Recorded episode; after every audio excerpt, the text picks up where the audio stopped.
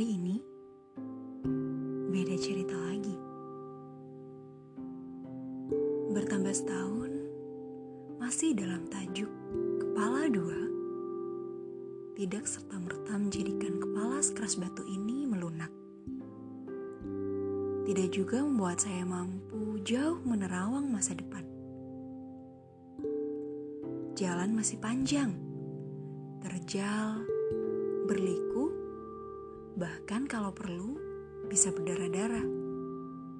Kan memang berawal dari keset. Ya hidup begitu-begitu saja. Naik turunnya, pahit getirnya. Semua pernah ada di posisi itu.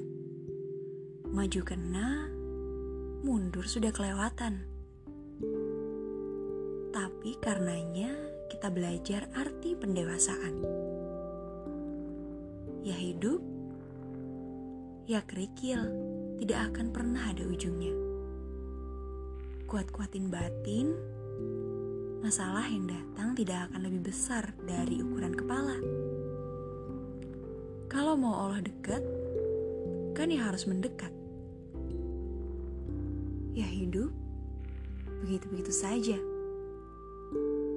Mengalir saja, mengikuti arus air sampai entah sampai apa, entah sampai kapan.